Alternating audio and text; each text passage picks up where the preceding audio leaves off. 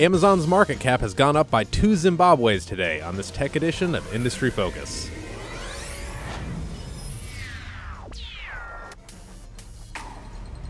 Greetings, fools. I am Sean O'Reilly here with Dylan Lewis. How are you today, sir? Doing all right. Not quite as well as Amazon's doing today. No, no I don't think anybody is. Um, boy, it'd be nice to be Jeff Bezos, huh? Yeah. Uh, so if you're just joining us, we are here at Fool headquarters in Alexandria, Virginia, and uh, we wanted to talk about Google Fi today and their new cell phone service, but we uh, we pretty much just had to talk about Amazon because of this epic stock price move that they made following Yeah. their earnings. yeah, their earnings kind of forced the issue. I I'm still like if you saw my tweet, like I'm still processing all of this. Um, and uh, real quick, just explaining what I said initially. Uh, last year, Zimbabwe's GDP was 12.8 billion dollars, and uh, Amazon's stock market capitalization just went up by 27 billion. So, you might say that Google or uh, Amazon just went up by more than two Zimbabwe's. Yeah, and looking at the market reaction, it's uh, about a 15% bump from where they were pre-earnings. Had you told me that this would happen, I would have said you were nuts. Like I just would not. Have, I just there's no way.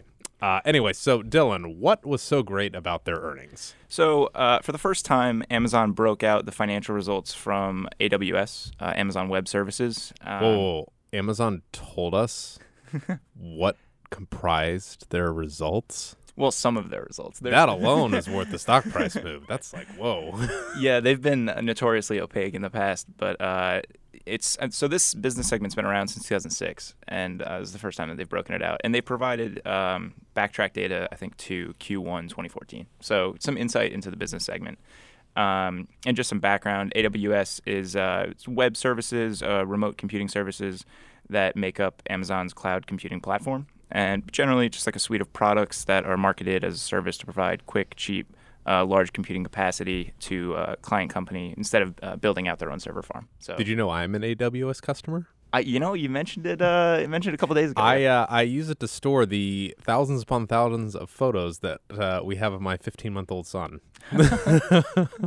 it's really handy. We've got the Amazon Photo app on our iPhones, and we just open it, and it automatically uploads all the photos that are new that it hasn't uploaded already. It automatically does it whenever on Wi-Fi, and it's quite handy. Uh, According to the market, that's where the money is. Is It, it I I gave them, storing ki- uh, pictures of their kids. I gave them my yeah.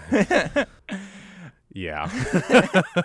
I I gave them my twenty dollars for twenty gigs and we've got a crap ton of videos and that's what it is. So yeah. Uh, I, I originally got it. They give you I'm an Amazon Prime customer as well, and they give you unlimited photo storage as part of that. And then I don't know. I realized that my phone was full of videos of my son laughing, and I was like, shoot, I should probably delete some of these, but I didn't want to delete them because of my first child. So I gave Amazon twenty of my dollars to store them for me. Yeah. Well, they're happy for that. I think. Yeah.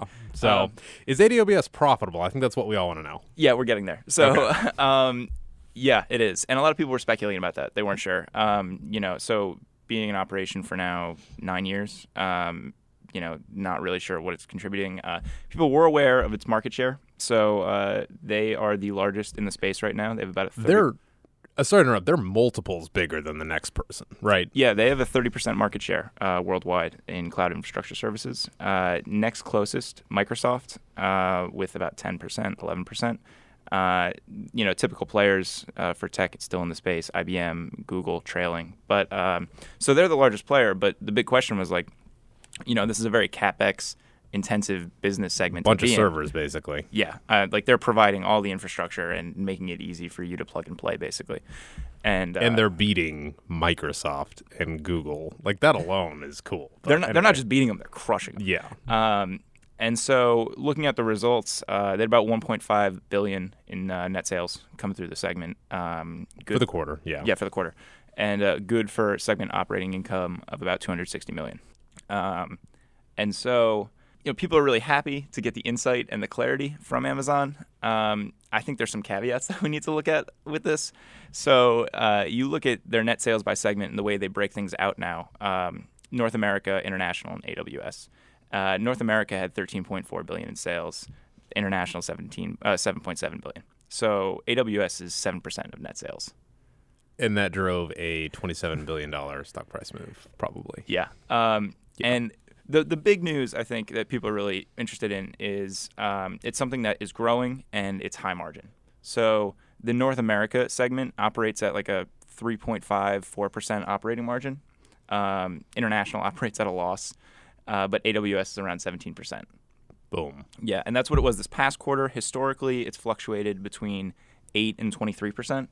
So I think 17 percent is probably pretty reasonable to expect moving forward. Yeah. Does uh does Amazon sell books still?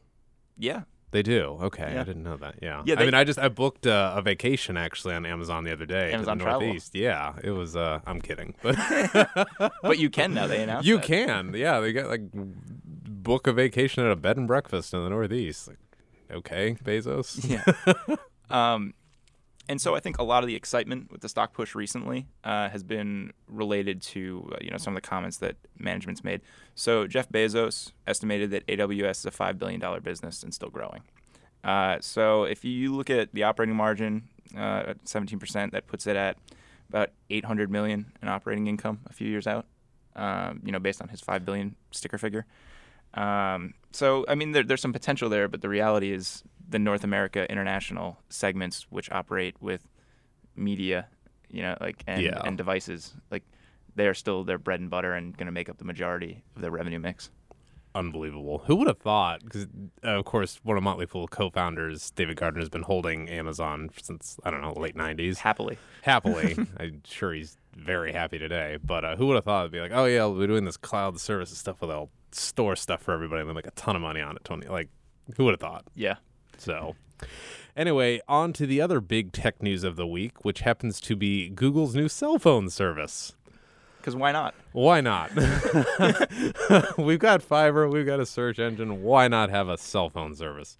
Um, and really, it's not, you know, like you're not going to be able to go to the mall and go to the Google cell phone store or anything. They are what is considered a uh, kind of a third party kind of a cell phone service, but uh, it's called Google Fi. They just busted it out, and uh, what's really making the splash is their p- pricing. Um, they uh, they're basically made deals to pay Sprint and T-Mobile for use of their networks, and uh, the phone, which is on the plan, which we'll get to that in a minute, Yeah. uh, switches to whichever network is best wherever you are.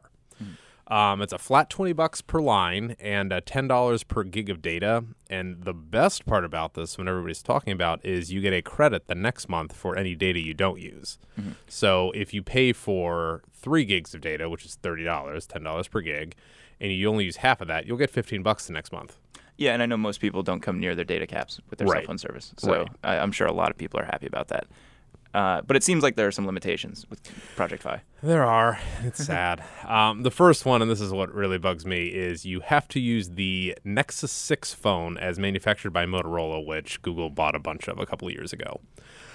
I like my iPhone right now. Yeah. Um, I'm sure there's a lot of loyal Amazon Fire Phone customers that are sad. I'm kidding. uh, no, it's you're tethered to the Nexus 6, and that's that's restrictive. That's not. Yeah, I, I don't even know what their market share is, but It's not high. yeah.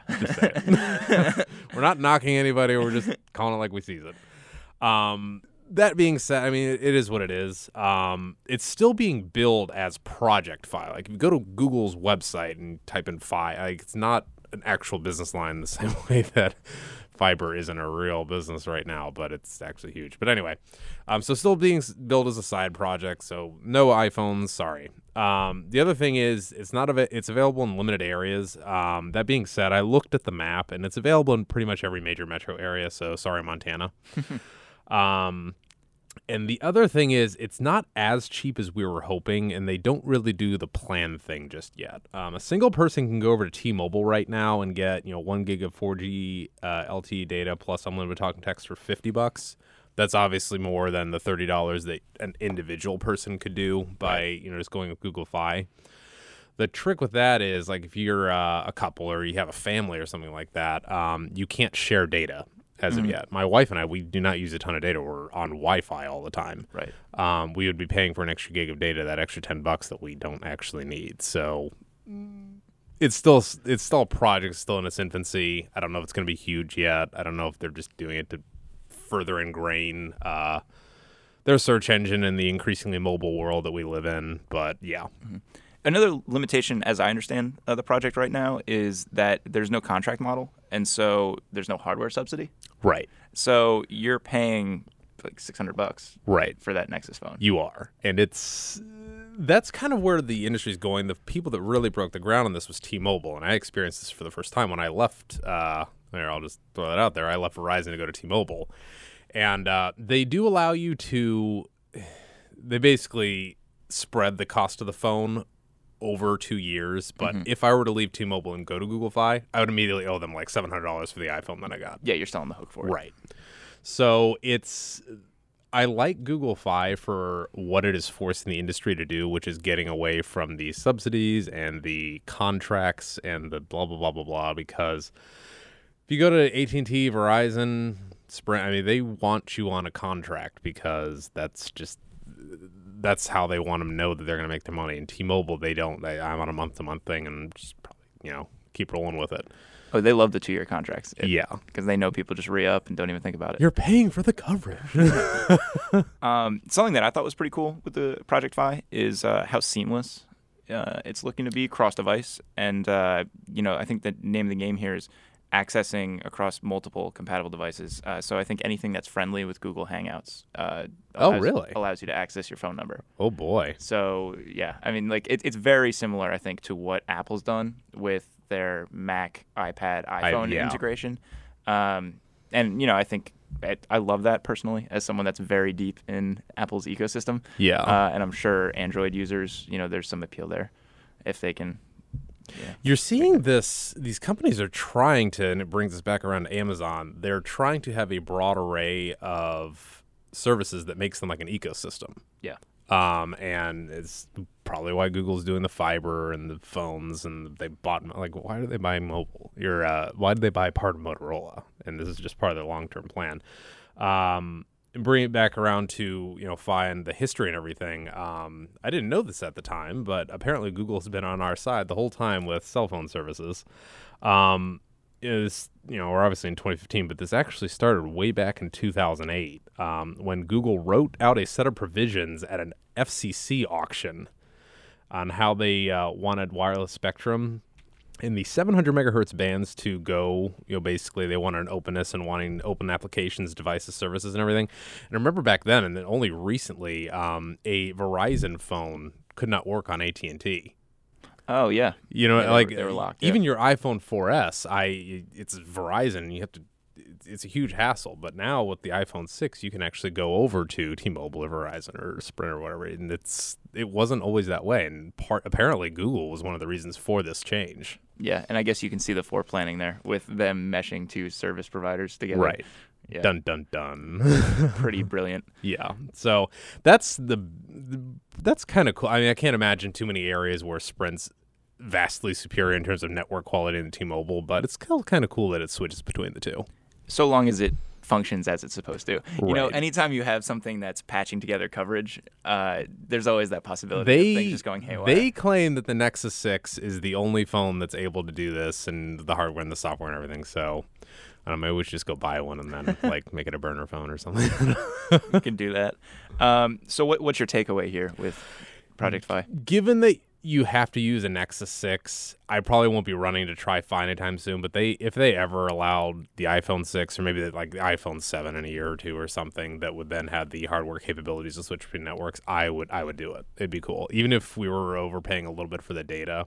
The fact that you're using the credits, and I mean, we we went over one month. I mean, it's not like we're saints or anything with our data usage. Um, I I would do it. Yeah. Do you think that this is kind of similar to what uh, fiber's forcing with uh, you know wireless providers? That's the real benefit to this because if you even if you never get on Fi long term, this will force the major carriers to take even a further step in the direction of, and this was kind of started by T-Mobile as I mentioned, no contracts, not being jerks with data data charges, all that. Yeah, because I mean you're seeing that with the cities that Google Fiber is going to. Right. Uh, like all the providers in those areas are getting drastically cheaper just in that city where fiber is, and it's hilarious. Yeah. So maybe uh, Google forces everyone else to become a good actor. One can only hope. Yeah. Very good. Well, before we go, I wanted to make our listeners aware of a special offer for all of our industry-focused listeners. If you're looking more fo- uh, for more foolish stock ideas, Stock Advisor might just be the service for you. It is our flagship newsletter started by over 10 years ago by Motley Fool co-founders Tom and David Gardner. We're offering the lowest price out there for our industry focused listeners. It is $98 for a two year subscription. You'll get two great stock recommendations every single month with insight from our team of analysts. Just go to focus.fool.com to take advantage of this deal. Once again, that is focus.fool.com. And as always, people in this program may have interests in the stocks they talk about, and the Motley Fool may have formal recommendations for or against, so don't buy or sell anything based solely on what you hear on this program. For Dylan Lewis, I'm Sean O'Reilly. Thanks for listening, and Fool on.